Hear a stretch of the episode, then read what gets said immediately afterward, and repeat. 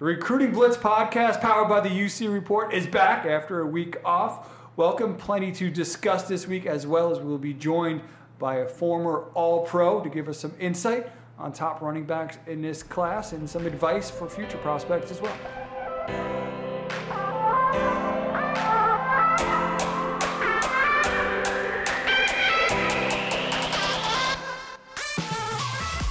Welcome back to the Recruiting Blitz podcast powered by the UC Report. This is Craig Haubert, joined by my sidekick Wade Geraci and producer Danny, Danny Priest. Um, we were not here last week. It was a busy week, two games on the ESPN Geico High School Football Showcase. Had uh, have myself on the road most of the week. Uh, we're going to talk a little bit about those two games and the previous week's game. Coming up a little bit later, we're also going to be joined by a former All Pro fullback and now the running back coach at IMG, Mike Sellers, and get a little bit into uh, some of the advice that he has for, for running back prospects, some of the talent that they have there at IMG, and also look back at a uh, uh, NFL career that was over 10 years long. So looking forward to visiting with Mike a little bit. Obviously, always Wade, new commitments. They're starting to pick up a little bit, not a lot, but we're starting to see a little bit of a uptick in commitments. We're going to hit on some of the the big ones. But I think first off, I want to start off, Wade, is that we're we're not even out of September yet, and we already have two Power Five jobs that are opened up, which Yeah. is, which is you know I think people wanted the early signing period because they felt like their recruiting calendar was getting accelerated. And obviously, we've seen over the previous years the early signing period is the signing period. Yeah. Roughly 80% of the class, give or take a few percentage points, winds up committing during that early signing period. But I think one of the maybe unintended consequences of that is we're seeing more and more coaches get the axe earlier on. And some of the theory behind that is well, it, to try to get a jump on this current class for, for if you're Nebraska or Arizona State, that would be the 23 class. I don't, you know, I don't know how much it helps. I think because what it may help you do is get to the front of the line in terms of the top coaching candidates, but that's still not going to happen until the end of the regular season, most likely, if not even a little bit longer. Then you're still a month away from your early signing period. I've always said, and I still believe this, you should never hire a coach to salvage that year's current class. You got to look at the big picture. Um, and I think some of the teams that really entered into difficult situations, the two that come to mind to me are Florida this past year and South Carolina two years ago with Billy Napier. That class wasn't even inside the top 75 coming out of the early signing period. They got Kamari Wilson. They got a little bit of a, a buzz going into the February signing period. Finished at the bottom of the SEC, but now have a top 10 class. And in Shane Beamer, that class for, for South Carolina didn't even finish in the top 75, but they didn't panic. Now, with the top 20 class, South Carolina showing improvement on the field. So I think it's always difficult if you're looking to just try to salvage that. You, you got to look at the big picture, and that first class is probably going to be a rough one in terms of numbers. Uh, but I think if you don't panic, start working towards that next year, you can quickly make up um, some ground. So we'll see how the coaching hires and a lot of names being thrown out for both. A lot of it, including Urban Meyer. Urban Meyer. Urban Meyer's name is now the new Jon Gruden. Remember, every time a Yes, job opening came up, it was Jon Gruden. Uh, now it's Urban Meyer who who is out and uh, uh, back into the uh, broadcasting world, and I would be surprised if, if he landed either of those jobs. But two very different ones. Obviously, you got Arizona State. Anybody who's been to Arizona State, uh, beautiful campus, warm weather. I think a lot of people feel, and rightfully so, that that's kind of a sleeping giant. Now, there's a lot of, that comes with it because there's NCAA investigations that they're underneath as well. They're also, we don't know what the future of the Pac 12 uh, holds as well. So while there's a lot of positives, Arizona State, there's also some, maybe some short term, Of course, uh, some short term questions. You know, and I think comparing both the Arizona State job and the Nebraska job, like you said, when you're talking about maybe trying to salvage like a quick recruiting class, obviously it's going to be more so what you can do over the course of you know stacking two, three, four, five classes together. And so I just look back a little bit on these two states and Nebraska, which has come on some hard times as a program, and the previous two head coaches that they fired were actually quite successful there. In the last five classes, there have only been nine four star prospects from the state of Nebraska. Compare that to Arizona, and of course, there is one more other, you know, Power Five in state school in that state, but 39 four star prospects. Going a little bit deeper, there have only been 27 high three star prospects in the last five classes from the state of Nebraska compared to 94 for Arizona. And that kind of reminded me about a, a thing we were doing for Tom Luginbill's TV broadcast a few years ago, where we were looking at average distance from a high school prospect's hometown to the school that they sign with. And the average distance across the country for Power 5 programs is about 275 miles. Lugs was doing a Nebraska game, and we ran their current class, and their average distance was 1,025 miles from campus. So you're talking about, I mean, how many programs do you have to leap over before someone from the state of Texas or the state of Florida or Georgia Every gets- recruiting battle, almost every recruiting battle, you're fighting in somebody else's backyard. Of course. Which just makes it. I've always said good recruiting starts at home, and for Nebraska, they do a good job in state. If you ever been in Nebraska, the Cornhuskers are the state of Nebraska. Of course. Uh, you know, I, I was a GA, uh, got my master's from Nebraska Omaha, I'm familiar with it now, but even UNO, which was probably the second closest challenger, and I'm using air quotes, you can't see me in challenger, but that they no longer even have a football program. So Nebraska, but always does well with in-state with legacy players, but it's just what it's at. So you gave your numbers. I looked a little bit even deeper. So here's the problem. Here's the struggle with Nebraska. Limited number as you gave in the state of Nebraska. Oh, Eight over how many years? You I think it was uh, there were nine four-star prospects in the last four years, 27 high three-star players that we would you know deem have a, the potential to maybe be a multi-year starter at the Power Five level. that state limited pool of talent. That state borders Iowa, Colorado, Kansas, Wyoming, South Dakota. All right. Uh, I didn't include Can- a little sliver of uh, Missouri. All right, but I'm going with those five. Of those five, this year, eight total ESPN 300 players. And those five. Now Wow, remember, yeah. Kansas has two Power Five programs. Iowa has two. Colorado has a Power Five and a G5.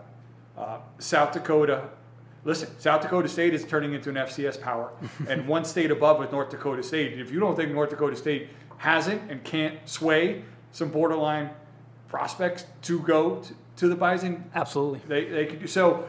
You're looking at being surrounded by states that also have shallow pools, have programs. So not only are you limited in terms of location with the amount of prospects you have, you're surrounded by states where you're also limited a bit in terms of the prospects, and you're going to have to battle those schools. And to your point, a thousand miles, you're having to constantly go on the road to get prospects. Get Now- in the air, not just on the road. yeah, yeah, yeah, touche. You know, and I think what's the, and the, the struggle, what makes Nebraska such a difficult job is that it's got a rabid fan base.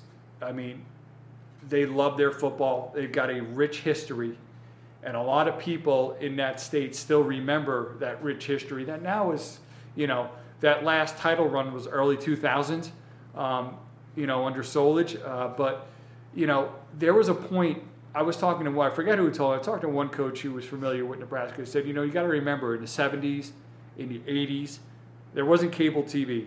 There wasn't uh, every college game on. There was maybe 10 to 15 teams that regularly rotated USC, Notre Dame, Yeah. Miami. Nebraska was one of those teams that was always in the mix on national TV and college football. So Nebraska can go into a school anywhere in the country and they had immediate recognition because they were one of those teams. Well, now because of the internet, now because of the all the cable TV and all the games being that playing field has leveled some. So you lost a little bit of that that stigma, that kind of that wow factor that you had 30, 40 years ago. Uh, and you put it in, into the fact that you just can't you just can't build a roster off of your home talent, and then the expectations of a fan base that remembers the good times and so desperate. There, it's a really really difficult job that I, and I that I don't know if anybody they can hire will ever really do better than what Bo Pelini did. Bo Pelini's biggest problem was when they got into a ma- on big game. Yeah, like a blasted. They had a blast. like he would get them to nine, ten wins, and I think that's really where Nebraska is. You just you want to you want to just when you get those opportunities to a Big Ten championship game, you want to close, and I think that's what what the the hope is. And I think in terms of the expectations from the fan base, like of course, you know, they would love to get back to be compared to programs like Ohio State and Oklahoma and Texas, but they probably have more in common in terms of the fundamentals. Now, of course, the commitment is there. Uh, you know, the school is obviously committed to winning and committed to football, but they may more, have more in common with a program like Minnesota than they do Ohio State. Now, of course, Oregon is a program that's been able to maintain success without a ton of local talent, and they've you know established a national recruiting brand. But as you've laid out, it's it's a tough road. It's not an easy task for the Cornhuskers. And you know, I think depending on how things shake out, as we talked about with some of the immediate hurdles for Arizona State, there is maybe a little bit more because you're also bordering. You're right there with California. Mm-hmm. You can get into Nevada. I mean, so there's a lot there. But I think whoever does take over that Arizona State initially is going to have a lot of work to do because right now they only have six commits. Their highest is a, 78 safety.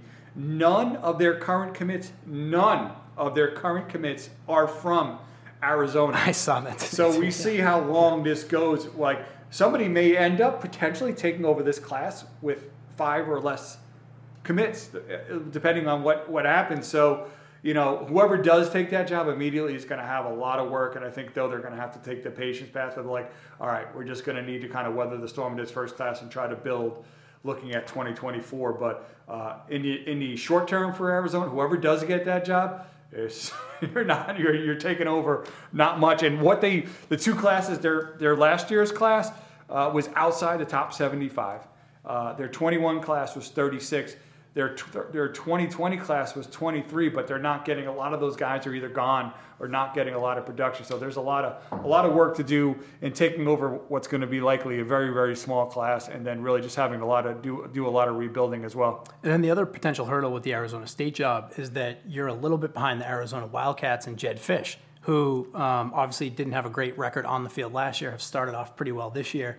And while their class is not loaded, uh, their current class is not loaded, you know, with ESPN 300 prospects, they're a program that's getting out and offering a lot of kids earlier. They're doing a lot of great early identification, and we really like the depth of their current class. So while the Wildcats are a little bit established, the Sun Devils will be playing catch up with you know whatever the new regime is that takes over. Yeah, I mean, work to still be done, but Arizona certainly seems to be trending in the right direction. And if you are an Arizona State fan, you're happy because now you've really got a chance to kind of maybe take a big step and widen the gap a little bit against your in-state rival. So, all right, we're not even we're not even out of September yet. We already got two major job openings. Crazy. We thought last year was wild. We'll see how this year shakes out. But obviously, uh, two interesting jobs, two uh, jobs with a lot to like, but also two jobs with a lot uh, with a lot to uh, take on as well. We'll see how those unfold and, and who each school taps as their next head coach and how they do, and certainly to, something to keep an eye on. One of the great things about being in this industry, uh, initially as a coach, now in the recruiting industry, calling high school games for ESPN, on the camp circuit with the Under Armour All American Camp Series, the UC Report camps is uh, obviously you get to see the future of college football and in many cases the NFL, but you also get to run into and meet and work with a lot of great uh, coaches and individuals as well. And with our camp series, we've got a wonderful collection of coaches, a lot of uh, a lot of experience, a lot of knowledge, but also a lot of good times too. And this gentleman joining us right now is certainly one of those guys I've gotten to know in the last two years as he's joined the camp series as our full-time running back coach, does an outstanding job. Uh, well over, I think, 16 year pro career. You put together the NFL and the CFL, so a long time, and now giving back as a coach, as a running back coach at IMG. And I'm talking about uh, Mike Sellers. Thanks for uh, joining us, Mike. Yeah, good to be here, man. Anything for you, you know that. I appreciate it. Uh, you know, so we you played the game for a long time. We'll get into a little bit because you took a, a, road not often traveled by many, as we you know as we cover recruiting. Um, right. But you know, there's more than one way to get to the top, and you certainly proved that. But you know, now in this stage of your career, mentioned you're a big part of the camp series, also a running back coach for IMG for several years. What what brought you into the coaching realm?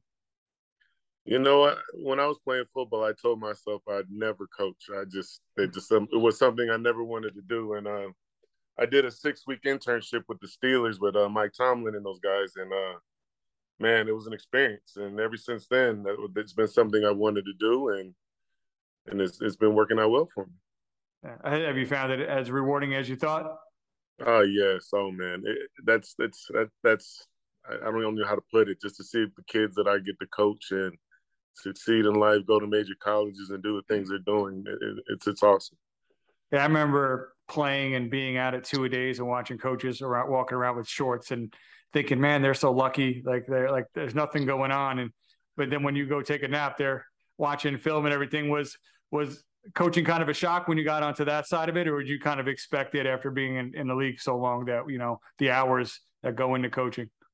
Oh man, no, I I, expected it. I, I, knew what it entailed, and uh, it's just the love of the game. It, it's not work when you enjoy what you do. So for me, uh, it was just an added plus. I mean, it's not. I mean, to, to coach football and that be your main job. I mean, it's not a bad job to have. No, no, not at all.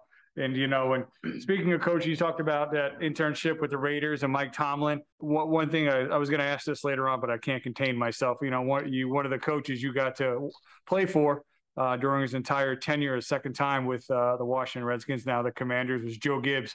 Uh, so I have to press you. You know, what was it like playing uh, for a Hall of Fame coach? And maybe kind of what, if any, tidbits did you take away from your time under Gibbs?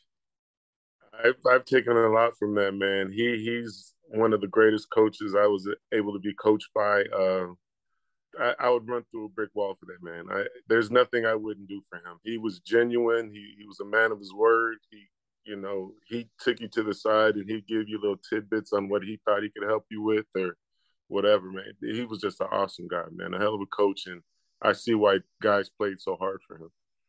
Do you see some of your coaching style coming from uh, that time with him?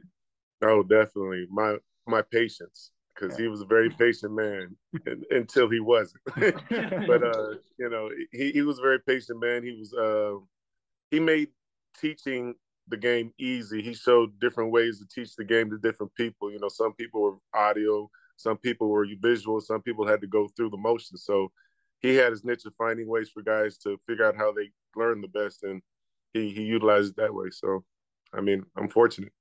What was uh what was the the method that you found worked best for you? Uh, I'm I'm a more of a visual person, so film. If I see it once, I got it.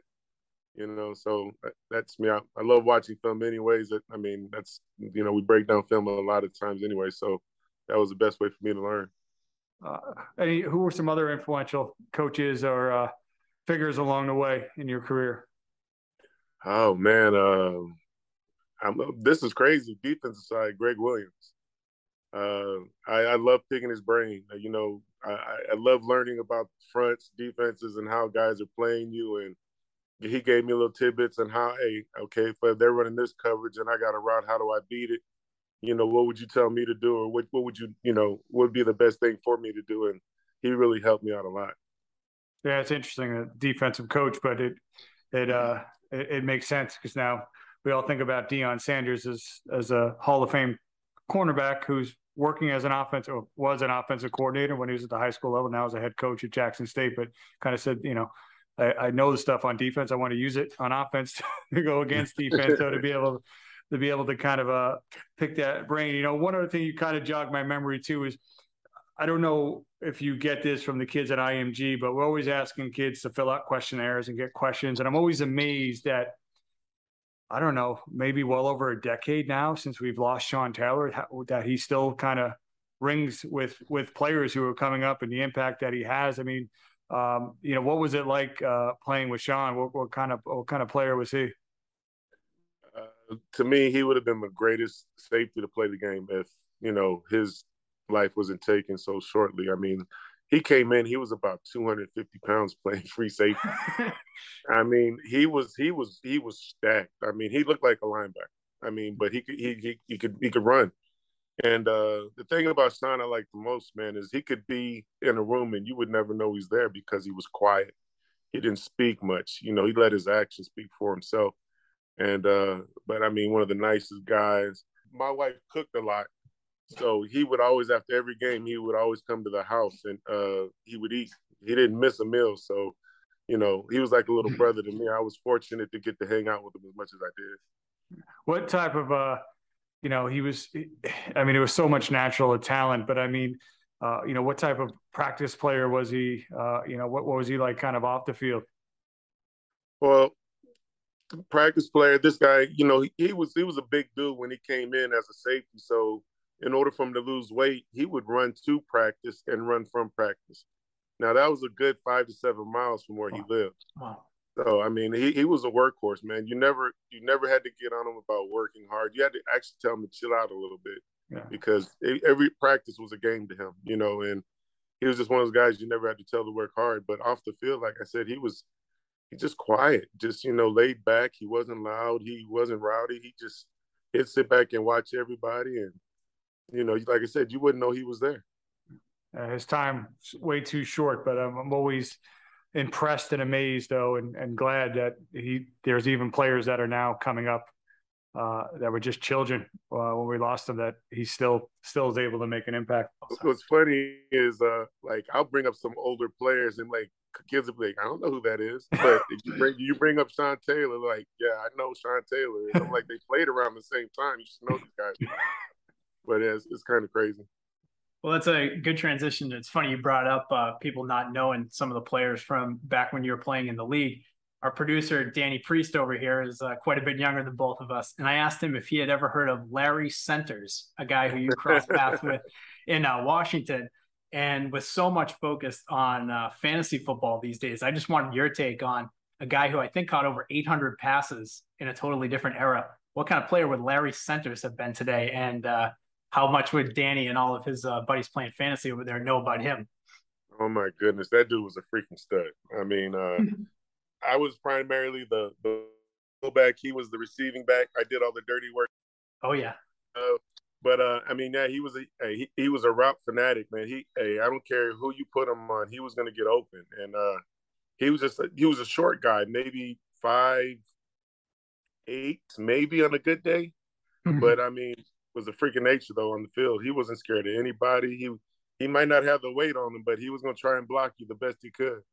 And what was you know um, you talked about Sean running to and from practice, and and um, you know I'm always curious too because I think sometimes, and you probably know as well working IMG, I think sometimes players think it's going to come easy, but I mean everything, especially as you get higher and the competition level gets more intense, uh, there's less margin for error. I mean, did it kind of come naturally, kind of the work ethic to you? Is it something you had to kind of learn? kind of along the way? And maybe who were some players that jumped out to you that you said, wow, these guys, you know, despite being great talents, I mean, I, am I'm impressed by their work ethic. Well, first of all, my dad's retired military. So I think the work ethic comes from that, just being driven as a young. But I was always that way to me. I mean, I didn't know anything other than to work hard. I mean, everything I did, it was 110% we'd be in nine on seven drills in practice, and they would take me out of practice because I was going too hard. You know, so mm-hmm. I mean, it's, it's just one of those things, man. It's just I was just I was just driven.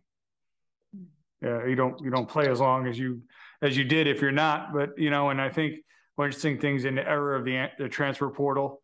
Um, you know, as I mentioned earlier, your path was not a was not a normal one traveled. I mean, uh, was it always just kind of you know, keep knocking down doors and keep working? I mean, was there ever a point because you your your journey included junior college, stopping the CFL? I mean, was it always kind of a singular focus, or were there times where where you know you kind of doubted yourself? Um, I'm not. I never really doubted myself. I I was pretty arrogant. I'm not gonna lie. I, I knew my abilities, and I mean, I coming out of high school, I had I was bigger than most kids. I was about 250 coming out of high school, pretty lean. I ran a four five forty.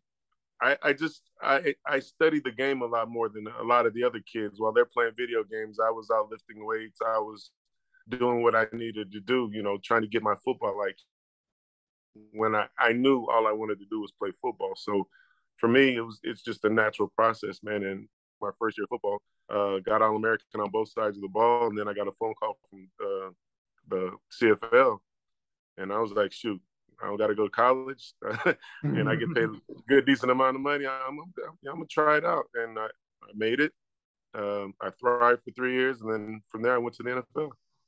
Hey, I mean, you talked about your, your 40 and everything. Obviously, if anybody has uh, ever seen you, Mike, you're a large individual. You don't necessarily fit the, the typical mold of somebody in a backfield. And I guess from a scouting perspective, I mean, maybe you know, uh, you're always trying to fit everybody into boxes. Sometimes along the way, was anybody trying to be like, "Hey, you're too big. You should you should be a defensive lineman or a linebacker"? Was there a part of the journey where you had to fight to stay in the backfield?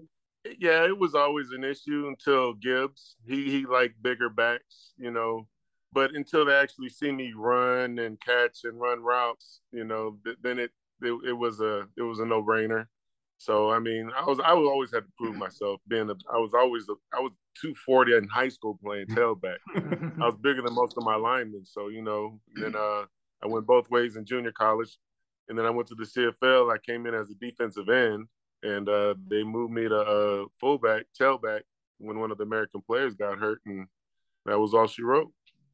Nice, awesome. And then, um, uh, you know, kind of moving forward a little bit. Now you're you're at IMG. You've, you've got this wonderful uh, wealth of kind of knowledge and uh, working at a program with always has tremendous players. I guess let's start with uh, the group. You know, we're we're going to be watching IMG this Friday night, six Central. Uh, excuse me, six Eastern, five Central on ESPNU, taking on Central High School out of Phenix City in Alabama. Looking forward to that game. And one of the reasons why is because uh, a talented backfield that you guys will have, uh, uh led by Jerrick Gibson, the 24 commit. Kind of a give us a little bit about some of those guys that you get a chance to work with, and kind of what you feel like makes them special. Um, Jerrick is Jerrick Gibson. He's just a, he's just an all around back. He's just a a specimen. I mean, you look at him, he just he just he looks like a tailback. He looks like he can play in the league right now the way he's built. Then uh, Donovan Johnson, who's a 2025, he's my he's my big back. He's uh, he's my my bruiser. That's my guy that's gonna just run through people. And then I got a special guy is uh, Evan Dickens, number 20. He's not even a, a scholarship guy here. He's a full payer, and uh, he's special, man. Like I, we found out of Carolina, and um, he he's just he's my scat back. He's the one that makes those cuts make you miss in a phone booth, and he's special. So I mean, I got three great guys that I'm I'm very fortunate to coach. They're all different style backs, and they're all exciting, and I, I can't wait for everybody to see it on, on this weekend. So it's it's gonna be it's gonna be fun. What's it like? Uh, take us into kind of the meeting and the film rooms with with those guys. I think that we had talked about it a few weeks ago. I think one of the interesting things, and young running backs deserve credit for this that you know maybe 15 20 years ago it was a big deal to be a featured back and uh, you know I, feel like no more that running backs going into college are okay with sharing the workload and probably uh, smartly do, i mean do you kind of find that because at img you're going to have a deep roster uh, you know maybe not in terms of overall roster but you're always going to have two or three high quality backs i mean what is it like and is it kind of is there is you have to become Dr. Mike Sellers at time and, and uh, put a little psychology into spreading the football around, or or is it is that a little easier than people may think? Well, I mean, it's I let them know from the jump it's running back by committee. I, I'm I'm straight up with my guys. I, I um I build relationships with my guys before I start coaching. You know, that's something that I thrive on with my guys, and that has helped me because if my kids don't trust me, they're not going to believe in what I'm coaching them. So I've always been straight up with them and uh, I, am just like just like they do in most Power Five schools. You know, I rotate my backs as much as possible. Everybody's gonna get about the same amount of plays. You know, um, it's it's just one of those things. Like I, I just gotta I gotta be vigilant about making sure everybody's getting their reps. You know, make sure everybody's happy. You know, because you know they're they're coming to IMG away from their family, and you know I, I got to sell them on being better backs. And the only way they can be better backs is getting that playing time. So um, you know, I'm, I'm, I'm fortunate to have all these great backs. It's just, you know, we're, we're just a big family and we take care of each other. Mike, you spoke about how much talent you have in your backfield right now. And of course, IMG's roster is, you know, usually pretty loaded at a number of different spots. IMG and some of the other top uh, high school programs in the country right now typically welcome players in who may not start as freshmen. I know that you guys do have a lot of talented 25s and 24s and 26s on your roster, but plenty of guys come in um, after their junior year or after their sophomore year. I guess it's a two part question. What are some of the challenges for you guys as a staff, even though you have all these talented players coming in to get them integrated into your program? And then the second part of that is what could you tell about kids coming into your program, maybe for their uh, ability to succeed at the next level, if they're able to quickly grasp the things that they have to coming into IMG and a new setting and a new program? Well, one thing I, I, guarantee my backs. I don't I don't make it up. It is what it is. You're gonna come in as a good back. You're gonna leave as an elite back when I get done with you. So you know the the uh, football IQ part about it. We get a lot of classroom time. So understanding blocking schemes and you know different plays, zone, you know counters and stuff like power plays and stuff like that. Having them understand that, get a great understanding where your double teams are. You know that's the stuff that's going to make them the elite backs, and just you know just doing it constantly. So I mean, we do have a lot of film time. There's a we get a lot more film time than most kids do. You know, period, because we, we're football 20, 24 hours a day. You know, uh, 365 days a year. So you know, it, it's always football, football, football. So they're they're to get their dose of it. So when they do leave IMG, they will be ready to play. You work with those players at IMG, and then also throughout throughout the camp series, having played the game, now having coached, and both at IMG and in the camp series. I mean, I would be curious to know, like, uh, I'm sure you probably get in your DMs. I know what advice would you give to young running backs right now, whether in terms of technical things or big picture things or what's what's the you know if you had to sit down with a player right now trying to become you know work their way up at maybe a ninth grader or a 10th grader what type of advice would you kind of impart in them as a developing running back for me the first thing i look for is work ethic you know how hard are you willing to work you know are you willing to work through pain you know little you know as high school players you know i hurt my pinky i hurt my you know that just that or something you know are you willing to work through that I need to find how tough you're going to be. Because at the end of the day, you know, especially at IMG, we play more of the elite teams. You know, there's going to be bigger players, bigger linebackers. You're going to take a little bit more punishment. Are you willing to work through that? Or, you know, what's your mindset when it comes to that? So that that's where I start. And then, you know, once you get to IMG, I'm a stickler on the little things, you know, footwork, you know, hand placement, stuff like that. I'm I'm I'm very hard on my guys. My guys' grades, if you see my guys' grades, they're low and that's because I'm, I'm I'm very strict. I grade like I grade in the NFL. I don't let them get away with anything. You know, if the ball swings out, you get a minus point. You know, ball security is everything. Ball security, job security. So, you know, just um, route running. You know, hey, I was telling my guys, put some sauce on the top of your route. You know, give them something. You know, don't just come out there and just run a route and and and just call it a day. You know, you you got to work your craft every play, every day. So, I, I I ride my guys pretty hard, but they accept it. They accept It. uh, that's great advice. We know talent can only take you so far with that work ethic. Uh, it, it, it's really nothing. And like you said, it's something that you locked in really early on and uh, to overcome any challenges along the way. Would put together a great career, and now as a head as the uh, head running back coach at IMG, and as I said, uh, a big part of the camp series that will be here before we know it, as we're only halfway through halfway through this season. I guess you know we'll just wrap up with this: the Under Armour camps the uh, UC Report Elite underclassmen camps. I mean, what's it what's it kind of like working on those camps? Because, like I said, at IMG, you get to get those guys in a room on any given Saturday or Sunday. you can get 30 guys out there from uh, anywhere along the spectrum and talent level. And uh, uh what's it like uh, working on those weekends at the camp series? And I, I love it. I do because it's a change up because I'm dealing with all types of running backs from all walks of life. They come from everywhere, all over the place. And, you know, they're they're coming to get better and they they absorb the coaching so much just in a short amount of time. And you know the competition that that, that, that the Under Armour camps and you guys put on man it, it's it's it's fun. I mean it's exciting. The guys have a blast.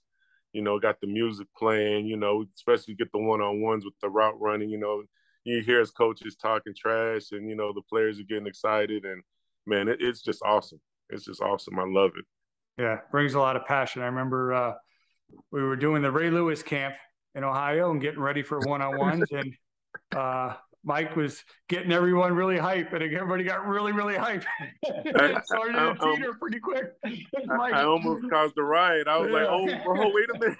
Mike got everybody out there to get everybody down. Thank God he's a large individual who was able to get that under control. But that was a fun camp. We had a blast. That was awesome. Yeah, and then. uh uh, obviously, also on your staff is Jeff Blake, works with the quarterbacks and works on the camp series as well. And uh, how often do you have to walk down the hall and tell Jeff that your running backs are, are able and ready to bail out as quarterbacks? You don't you don't need to answer that. I'm just. hey, I will I will say this, Ben, because you know we we use uh, Jeff Blake's office to meet in with the running backs, and uh, I, I love it because you know he's working with one of our other teams right now, and he comes in and he, you know, he'll watch the guys when they play a game, and he'll give his input. And, you know, it's crazy because the same things that I tell my kids is the same thing he says, and but they tend to listen to him for some reason. I don't know why. you know, but uh, it, it works because you know we challenged a few guys this last weekend, man. They they took off and they they they they took it and they ran, accepted the challenge. So you know, we me and Blake, you know, we're real tight and uh, we I mean we work well together at IMG, and you know, I, I appreciate him, man. He he's a stud. He's a stud. Yeah, yeah. Well, sometimes I, Matt, you tell them the same thing, but sometimes it comes from a different voice, and maybe it's the uh, maybe it's the gray and Jeff Spear that we call him the professor that it, it gets through. I got to get I give the guys a side eye, like like didn't I just say that? You know, like come on, y'all listening. To They're locked in and listening to him, and I'm like, man, come on. I mean, I'm the coach, you know. But once they once they double up on it, and they hear it, they'll coaches coaches talking a real message. So I'll awesome. take. It. Well, yeah. Well, I mean, and your work speaks for itself. To see the great job that Kaytron Allen already out the gate uh, is oh. doing at, at Penn. That's got to be awesome to see Kaytron. Uh, is, is, I'm sure this is not surprising to you. Uh, no, like I said, man, I, I build relationships with my guys, so we we stay in constant contact. And uh, I was texting him at halftime, and he was texting me back, and I'm like, "Don't be texting me at halftime. You got a game, you know."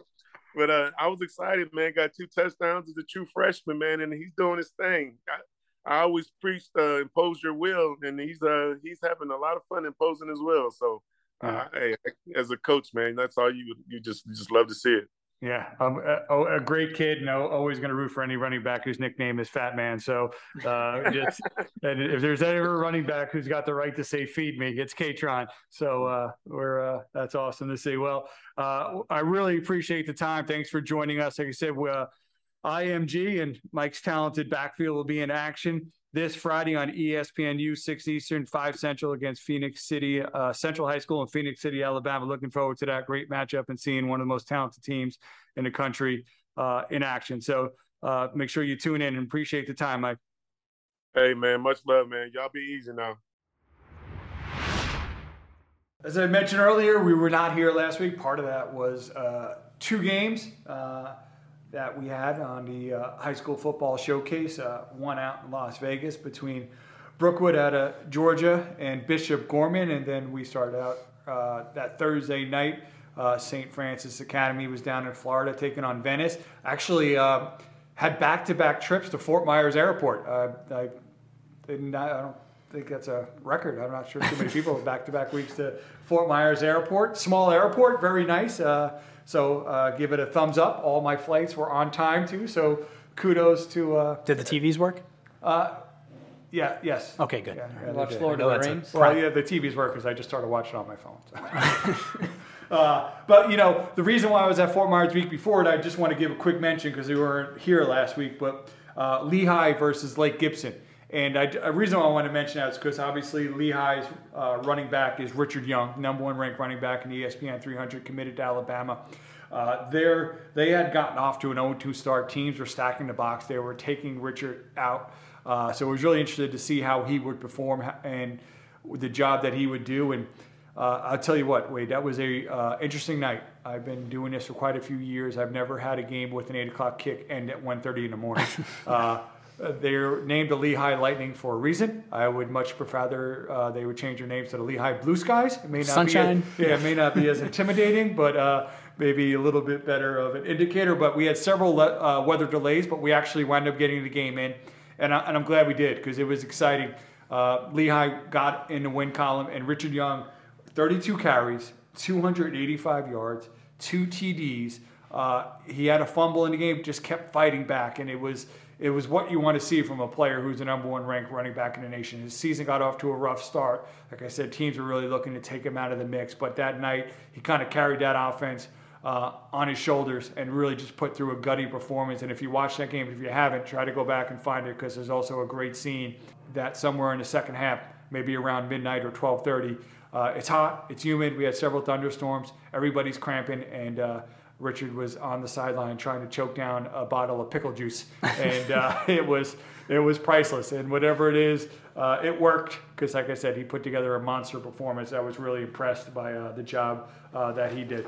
From that, we went out this past week. Like I said, I went back into Fort Myers and a little bit down the road, about an hour down the road, is for Venice St. Frances Academy. Uh, loaded team at St. Frances Academy. I will say this, and he was not needed much, but I, still believe the more time I spend around him, that I feel that Michael Van Buren is a five-star talent in, in the 2024 class. And something for us is uh, Billy Tucker and Tom Luginbill, the rest of us to get in a room and talk about. But I, my vote is more and more swaying because we did a comparison piece in that game, comparing him to Bryce Young, and similar, similar in build, similar in athletic ability.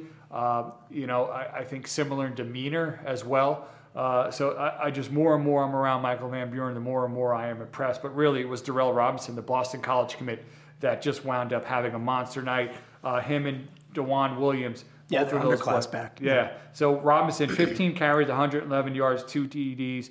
Williams, 14 rushes, 114 yards with a TD. Those two backs were, were just outstanding. And defensively, uh, Deshaun Womack, the LSU commit, he had a great game. And Venice in a loss, Damon Wilson, wow.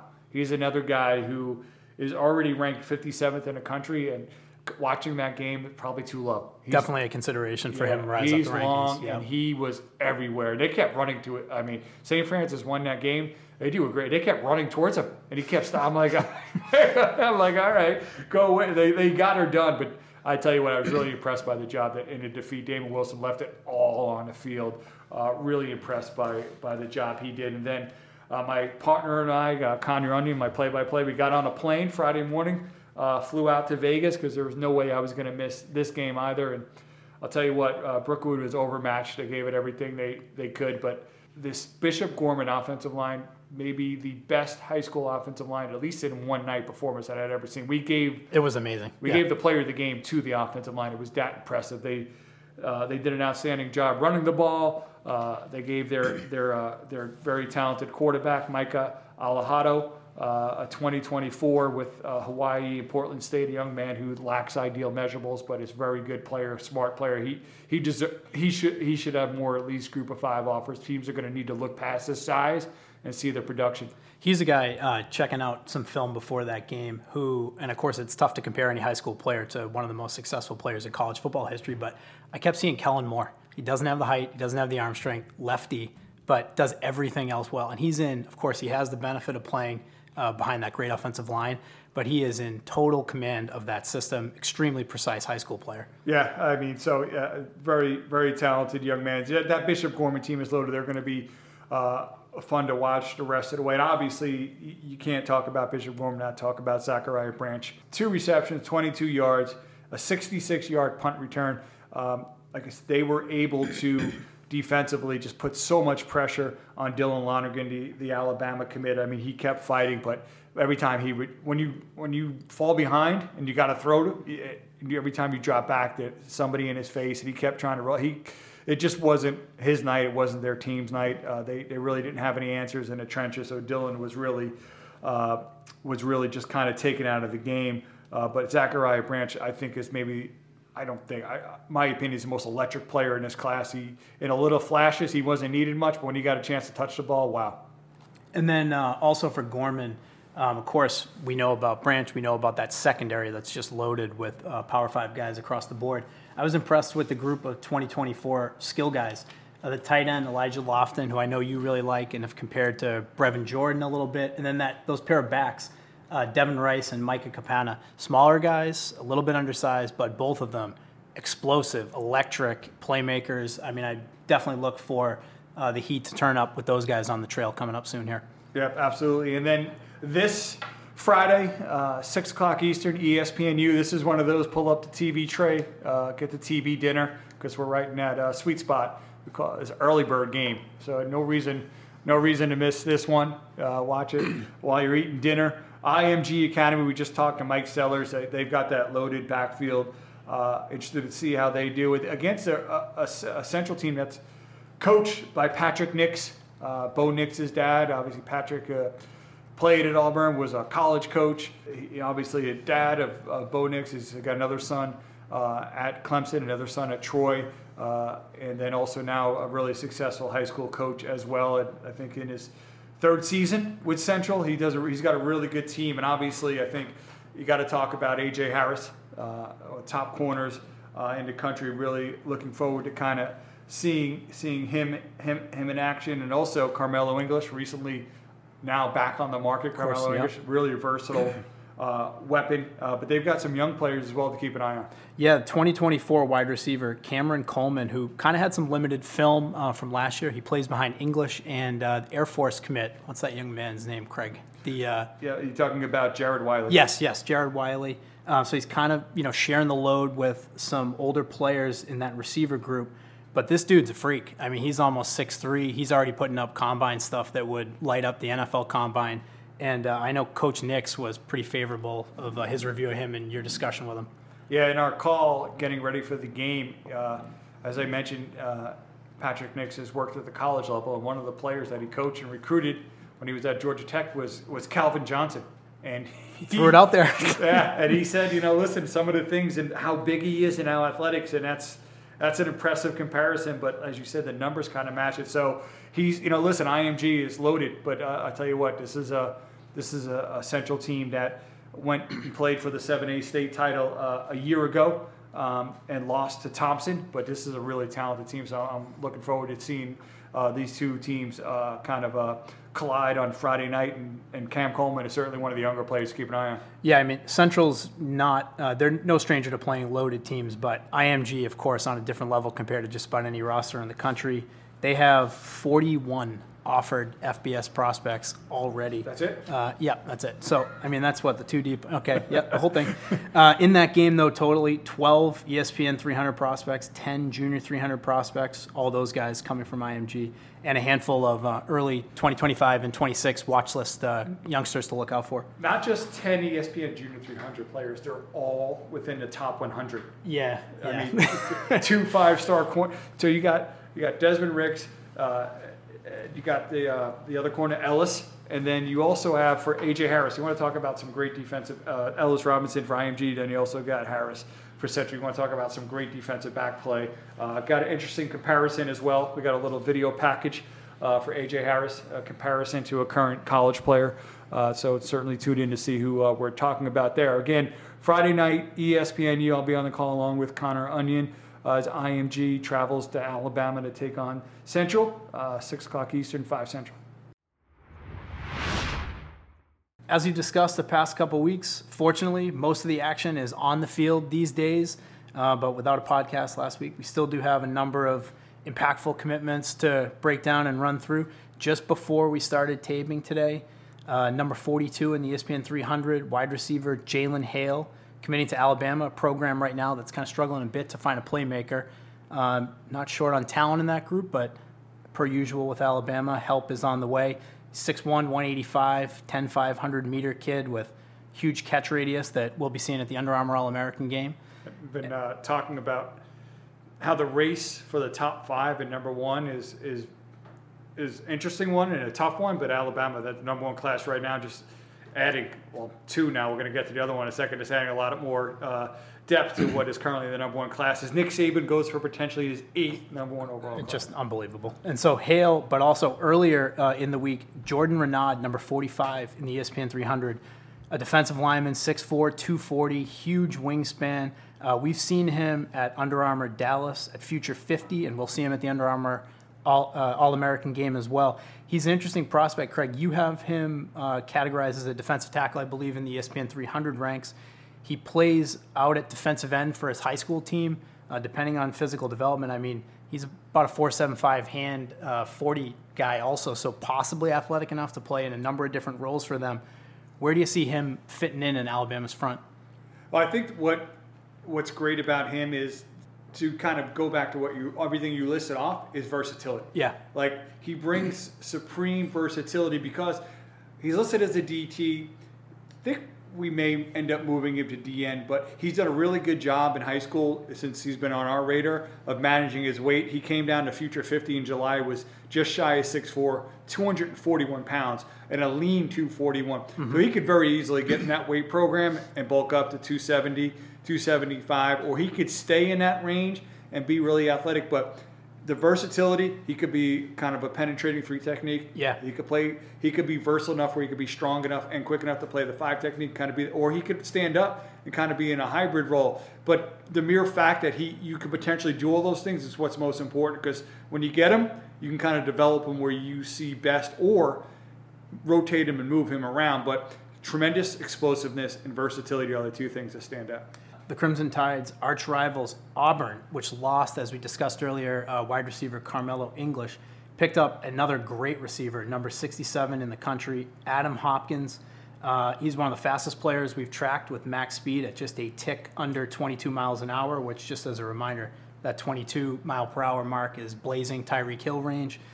Um, he was the MVP of our Atlanta camp two years ago which you and your staff said was arguably the most talented group uh, that we've ever had. I mean, he put up a 4 6 laser to laser, 120 broad. I mean, you name it across the board, he performed well. But I just was wondering if you have recollections of that from uh, not this past spring, but the spring before. Yeah, that camp was loaded, and it was uh, he won the uh, kind of ISO chill MVP, which which included like a like a chain, like it wasn't just like a like here's a ribbon, but it was that it was that impressive of a of a performance at a camp that was just absolutely loaded. So yeah, really, really talented player. And you want to talk about you lose English, but then you rebound and get Hopkins. Yeah, and he's a guy. I, I don't know if the production's been off the charts at the high school level. So probably one of the guys on the top of my list that I'm most interested to hear the reports from uh, Under Armour camp and see how he performs against the best in the nation uh, at the Under Armour game.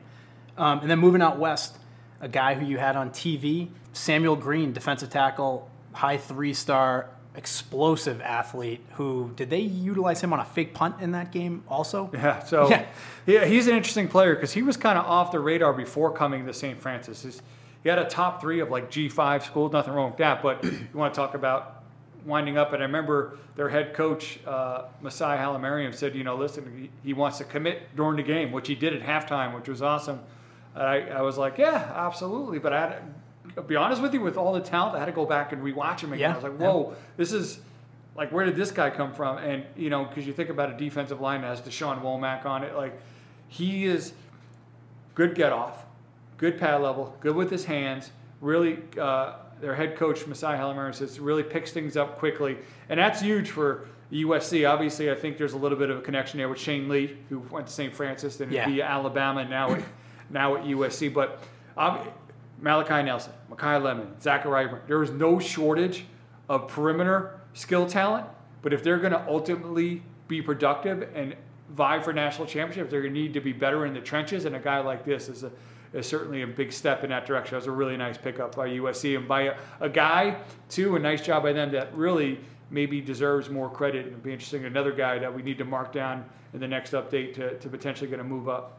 And he's a guy too. You mentioned they need to add some interior pieces. I anticipate USC is going to be in a handful of shootouts every year, and he's a guy who, from that three tech spot, can get pressure without blitzing, which is you know an essential part of uh, playing out there in the Pac-12 and playing in those high-scoring games. Uh, USC that wasn't the only notable commit for them this week. They picked up uh, junior 300 prospect Joey Olson, number 166 in the junior 300. He's a high school receiver who we currently have projected at tight end. Yeah, when I watched him, the immediate name that came to mind, well, I could get the name in my head. I couldn't remember who I'd ask you. And once I started describing who I was talking about, you gave it to me right away. And that's Grant, Grant Calcaterra. Yeah. Signed the 17th. Really, obviously signed at Oklahoma, didn't finish his career there. But I think, you know, not surprised that, you know, Lincoln Riley would, would target somebody like Olson because I see a lot of similarities between those two. Really, basically, you know, a plus size receiver. Uh, be really productive uh, receiving target. And, so I, I, definitely see those similarities between him and Calcaterra. So really nice pickup there for the Trojans in 24. And then staying out west, a player from uh, California, four-star, uh, likely projects as an outside linebacker, Blake Nicholson, uh, committing to Florida State. So a great get for the Seminoles. Nicholson's a really fun guy to watch on film. He plays running back, he plays receiver, he plays linebacker. He's put up incredible testing numbers. Currently a four-star in uh, the ESPN rankings, who will definitely be under consideration for uh, the next 300 update. And then staying in the Sunshine State, 2024 running back Chauncey Bowens has committed to Florida, uh, number 253 in the junior 300. He's a 215 pounder who's already running sub 1100 meters, um, has great lateral quickness, breaks tackles, He's productive in the passing game, so a nice early get for Billy Napier and that stuff. Sounds like a, a baby Mike Sellers. Or, Oh yeah, maybe. Yeah. so uh, yeah, so uh, my two takeaways from this is obviously some big commitments coming off the board, both the 23-24 class, and we may need to expand to like the ESPN 310 because we got we got a few more guys we need to get in here. So Craig, for years you were complaining we should have never went from the 150 to the 300. Ah. so let's let's hold our horses at uh, 300 there. no, it's certainly exciting though as we get to that next update coming later this fall. That there's certainly some players uh, to look at and. Uh, Proof that the uh, evaluation and recruiting process never ends. So some big commitments there, and more to come here as we get a little bit later in the fall, and co- players continue uh, to take visits as we get even closer to the early signing period, which will be here before before we uh, before we know it. So, any more? No, I think that that's good for this week. We're good. All right. So uh, again, thanks for uh, thanks for joining us. Uh, we weren't here last week, but welcome back. Uh, appreciate all of those you who have left five star ratings. Uh, continue to listen and uh, hit us up with any suggestions at the UC report at Craig Haubert, C R A I G H A U B as in boy. ERT. Uh, continue to hopefully have great guests every week. Again, this Friday night, 6 o'clock Eastern on ESPNU IMG, taking on Central High School out of Alabama. We will talk to you next week. Have a great week of high school and college football. Until then. Thanks, guys.